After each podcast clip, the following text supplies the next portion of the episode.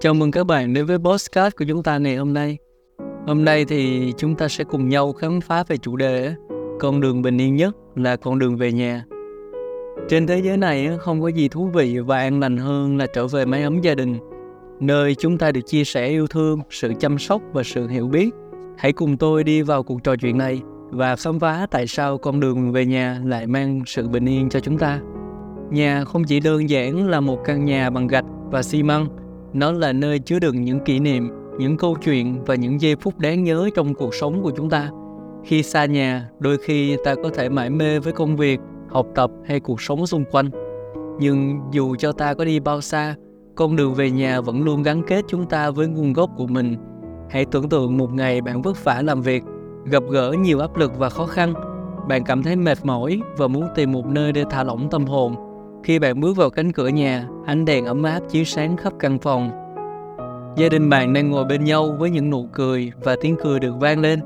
Bạn được ôm lấy, nhận được sự chào đón nồng hậu và những lời yêu thương. Lúc đó, bạn cảm nhận rằng không có gì tuyệt vời hơn được trở về nhà đúng không?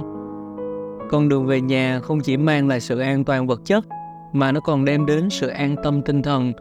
Với những người thân yêu trong gia đình là những người chúng ta có thể dựa vào, chia sẻ niềm vui và khó khăn của cuộc sống. Khi chúng ta đến nhà, ta có thể tha hồ trò chuyện cùng nhau cười đùa và tận hưởng những bữa ăn sum họp. Gia đình là nơi mà chúng ta có thể thật sự là chính mình, không gò bó bởi áp lực xã hội hay vai trò nào khác. Hãy tưởng tượng một cuộc hành trình dài và gian truân của cuộc đời. Khi bạn vấp ngã, những người thân yêu trong gia đình sẽ là những tia sáng dẫn bạn về.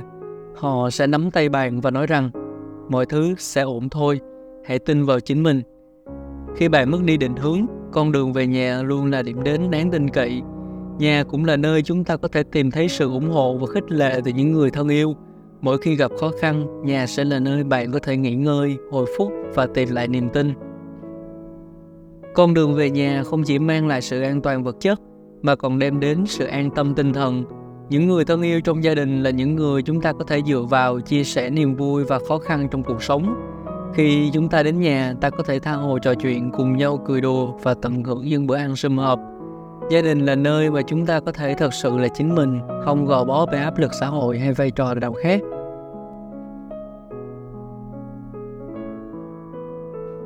Có lẽ không có gì tuyệt vời hơn khi được quay trở lại nhà sau một chặng đường dài đúng không? Những cánh cửa mở ra và bạn được chào đón với tình yêu và sự yêu thương của gia đình Cảm giác ấm áp và bình yên tràn ngập trong không gian quen thuộc đó không thể so sánh được với bất cứ điều gì trên thế giới này. Và cuối cùng, hãy nhớ rằng nhà không chỉ là nơi chúng ta được trở về, mà còn là nơi chúng ta có thể tạo ra. Chính chúng ta chính chúng ta có thể xây dựng một không gian bình yên và hạnh phúc trong gia đình của mình bằng cách dành thời gian và chất lượng với nhau lắng nghe chia sẻ chúng ta có thể biến căn nhà trở thành một ốc đảo bình yên giữa cuộc sống xô bồ Vậy, hãy quay trở lại con đường về nhà. Hãy trân trọng những giây phút bình yên, hạnh phúc và yêu thương của gia đình mang lại.